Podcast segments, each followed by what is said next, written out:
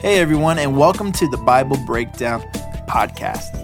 In this podcast, we will be breaking down the Bible one chapter a day. Whether you are a new believer or have been following Christ for a while, we believe that you will learn something new and fresh every single day. So, thank you for joining us, and let's get into breaking down the Bible together.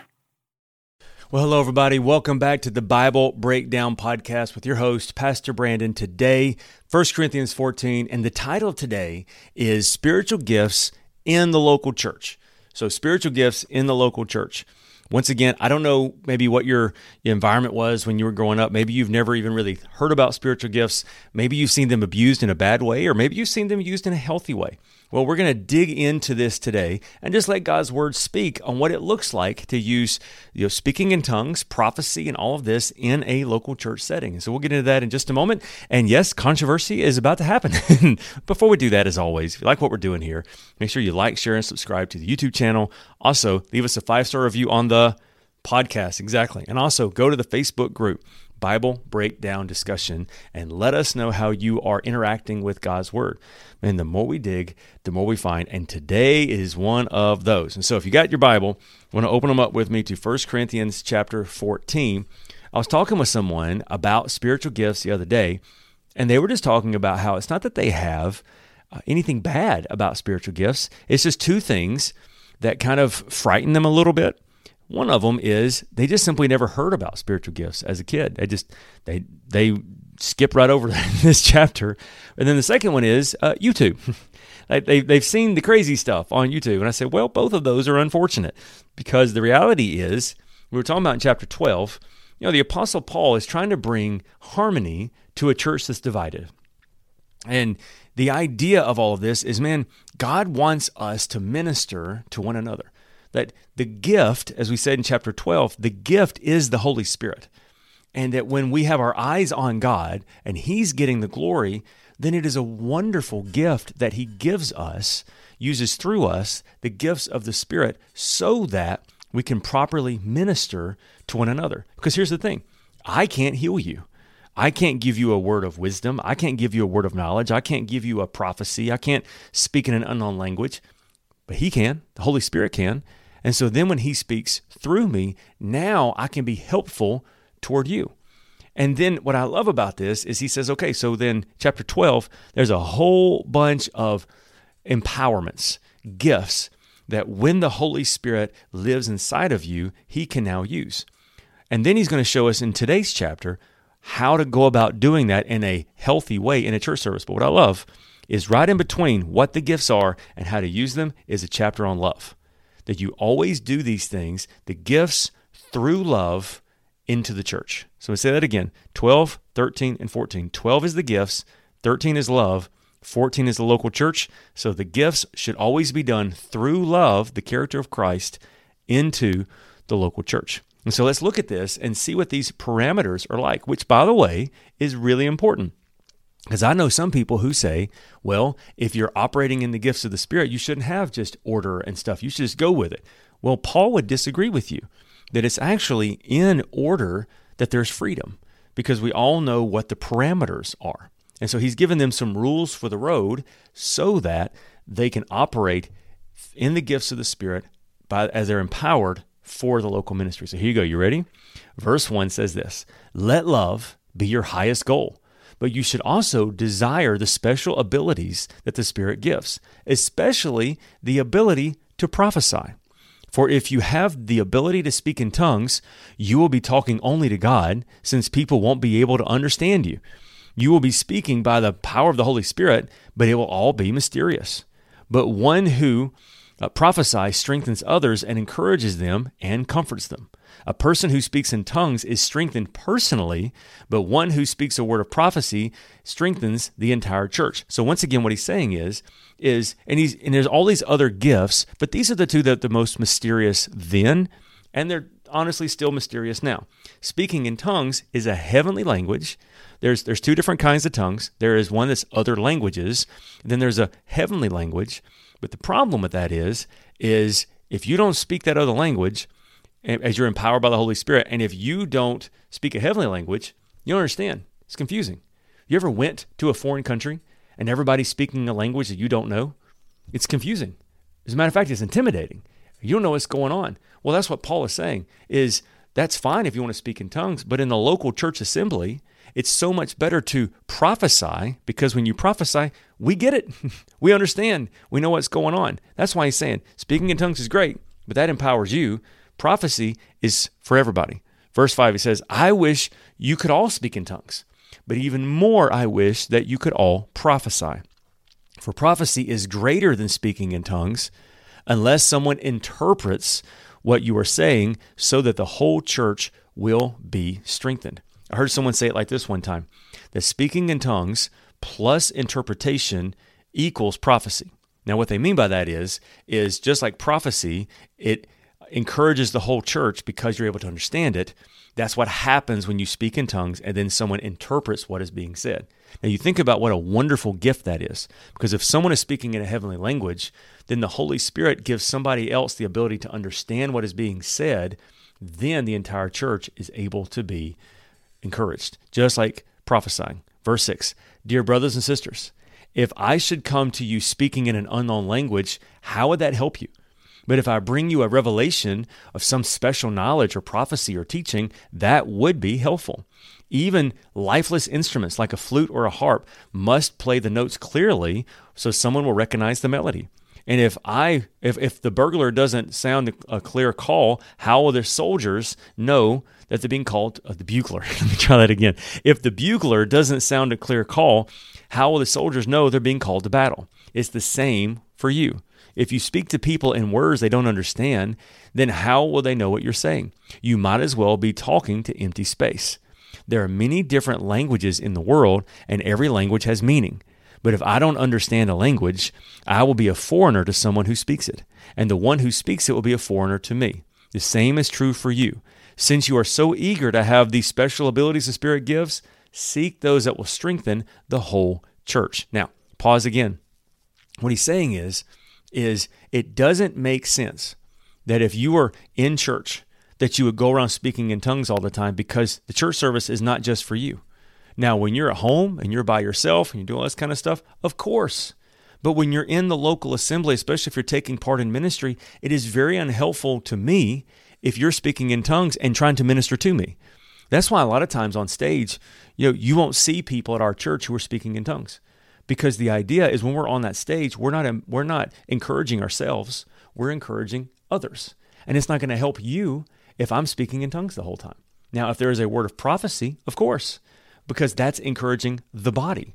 And so that's what he's saying is, is he's saying, like, when you're with the body, make sure you're encouraging others. Verse 13. So anyone who speaks in a tongue should pray for the ability to interpret what he has said. For I pray in tongues. If I pray in tongues, my spirit is praying, but I don't understand what I'm saying. Well, then, what should I do? I will pray in the Spirit, but I will also pray in words I understand. I will sing in the Spirit, but I will also sing in words I understand. Because remember, it's all about edifying one another. For if I praise God only in the Spirit, how can those who don't understand you praise God along with you? How can they join you in giving thanks when they don't understand what you're saying? You will be giving thanks very well, but it won't strengthen the people who hear you. I thank God that I speak in tongues more than any of you. But in a church meeting, I would rather speak five understandable words to help others than 10,000 words in an unknown language. Dear brothers and sisters, don't be childish in your understanding of these things. Be innocent as babies. And when it comes to be innocent as babies when it comes to evil, but mature and understanding matters of this kind. Now, the reason why that's important is because when I have told people that according to God's word, that in a public setting when you are the one in charge of the service. Now, if you're if you're standing in a congregation and you're praying in the spirit, that's one thing. Okay, that's fine. But if you're in a position of authority, you know, if you're there and you are leading, unless you are also praying for someone to give an interpretation, you shouldn't be speaking in tongues because that's what the Bible says.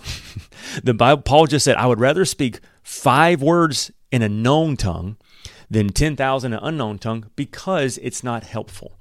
It's not encouraging the people. Now, if you're going to speak in tongues in that setting in charge of everybody else, then you need to pray for an interpretation. But if there's not an interpretation there, you don't need to speak in tongues because it's not about you. It's about encouraging everybody else. And that's why Paul is saying, don't be childish in your understanding of these things. Be innocent as babies when it comes to evil, but be mature in understanding this. He's saying, absolutely, we need to have the gifts of the Spirit. Why wouldn't you want the empowerment of the Holy Spirit? But you got to make sure you remember who you're edifying in the public worship setting. You're edifying one another, which is why it's better to do prophecy than speaking in tongues, unless you also have an interpreter there. Verse 21 It is written in the scriptures, I will speak to my own people through strange languages and through the lips of foreigners, but, but even then they will not listen to me, says the Lord. So, when you're speaking in tongues, so you see that speaking in tongues is a sign not for believers, but for unbelievers. Prophecy, however, benefits the believers, not unbelievers. Even so, if unbelievers or people who don't understand these things come to your church meeting and hear everyone speaking in an unknown language, they will think you're crazy. And I've been in those church services. but if all of you are prophesying and unbelievers or people who don't understand these things come to your meeting, they will be convicted of sin and be judged by what you say. As they listen, their secret thoughts will be exposed, and they will fall to their knees and worship God, declaring, God truly is here among you. So let me pause one more time. There's just a lot here. I have heard people, when he's saying that the speaking in tongues is for the unbeliever in that public setting, I have heard people who have said that they would be in a church setting and they would begin to to speak in an unknown language. And then when they would speak in that unknown language, somebody would come up to them and say, "How did you know? What what, what do you mean? You're you're speaking in my native language." Oh, I had no idea. I've, heard of these miracles that's happened.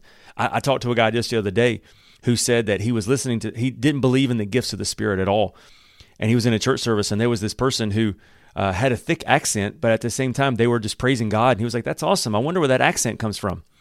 Well, after church, he was driving home with his wife, and his wife was like, "Do you know what uh, what that person was doing?" He's like, "Yeah, he's just praising God." And, he, and his wife was like, "What do you What do you mean praising God?" Well, I mean, he had a thick accent, but he was just saying that God was good and God was real and God loves us and all this. And she was like, "Babe, he wasn't speaking English." Yeah, he was. No, he wasn't.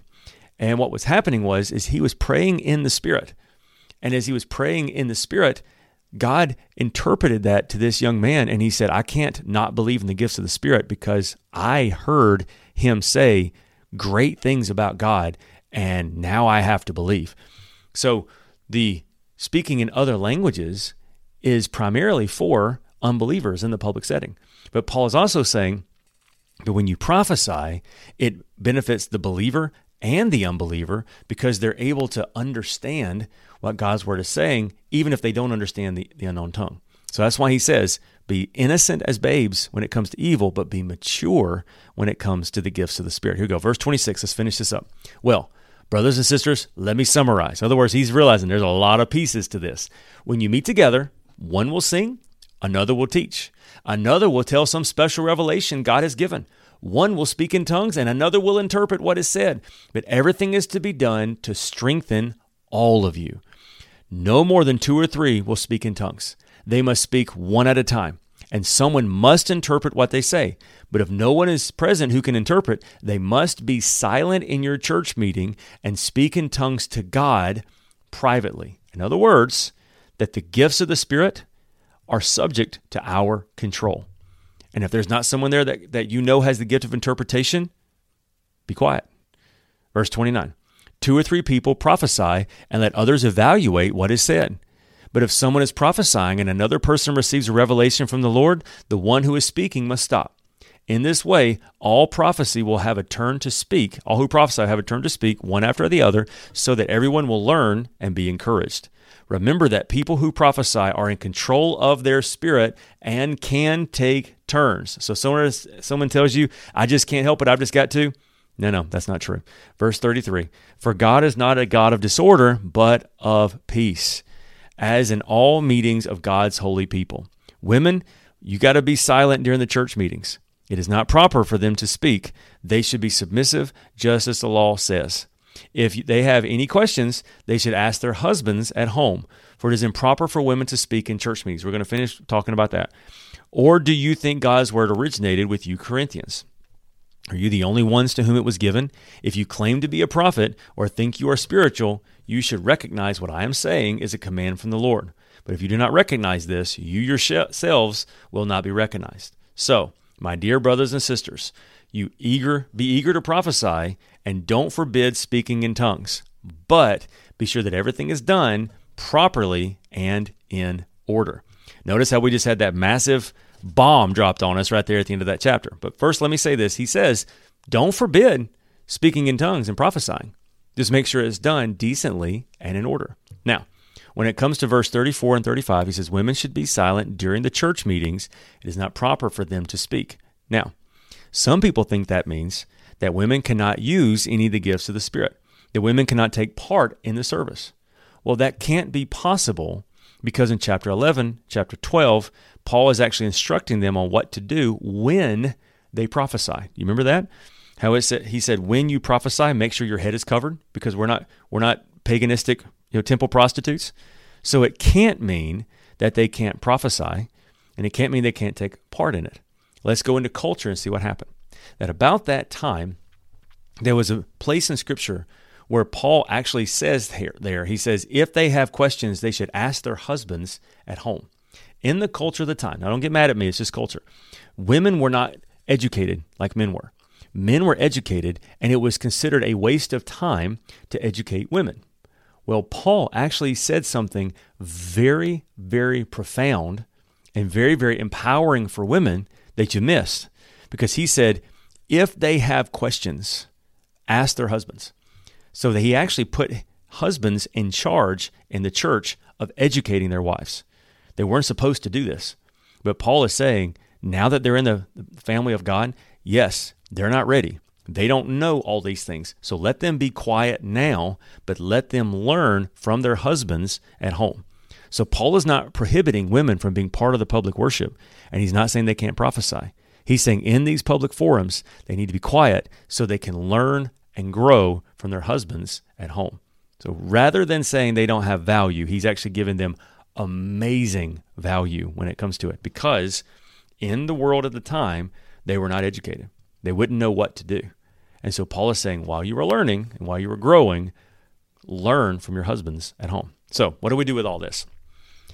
It seems a shame to me that we would attempt to try to do ministry with one another without the Holy Spirit's guidance, without Him using us to make a difference. So remember, the gift is not the gift, the gift is the Holy Spirit.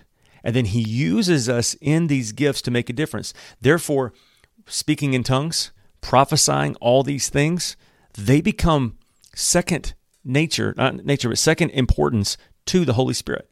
If the Holy Spirit is in charge and the Holy Spirit is using us, then it doesn't really matter if we speak in tongues.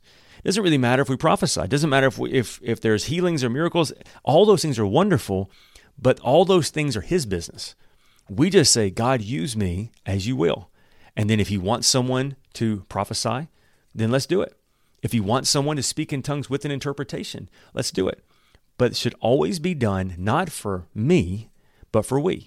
Remember, the whole thing started with make sure it's in the right direction, and that's it pointed up toward God and to benefit one another. So, as we said in chapter 12, we're going to do it again in chapter 14, and that is this don't take my word for it, read God's word for yourself, and then pray this prayer God, if it's real, do it to me.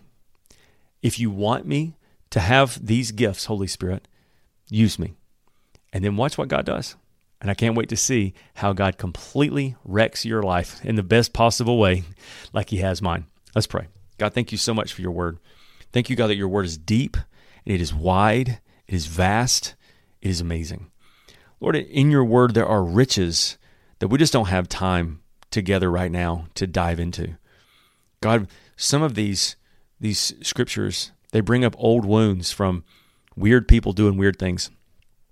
God, I pray that we will not hold you responsible for the things that others have done.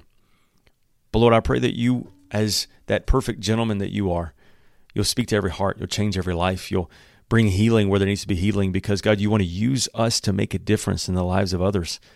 And to do that, we have to allow ourselves to be empowered by you, Holy Spirit. So I pray you will do that in us. And Lord, you will use us and you'll have your way in our life because you, Holy Spirit, are the gift. And we celebrate you today. In Jesus' name we pray. Amen. Amen. Man, that was a good one. That was a long one. I probably created as much questions as I did answers. So this is what I want you to do. I don't normally say this, but I want you to go to the Bible breakdown discussion and give us all of the questions that you've got. I'm talking about all of them. Don't leave any of them out. Give us every single question. We may not have the answers, but we'll find them together because, man, the more we dig, the more we find. Why would we not want the Holy Spirit to empower us to make a difference? I can't make a difference by myself. I can barely do me, much less do we. But with His empowerment, we can. And that's it for today. So let's read the scripture together. You ready? 1 Corinthians 10 31. Whether you eat or drink, whatever you do, do it to the glory of God. I love you. I'll see you tomorrow for chapter 15.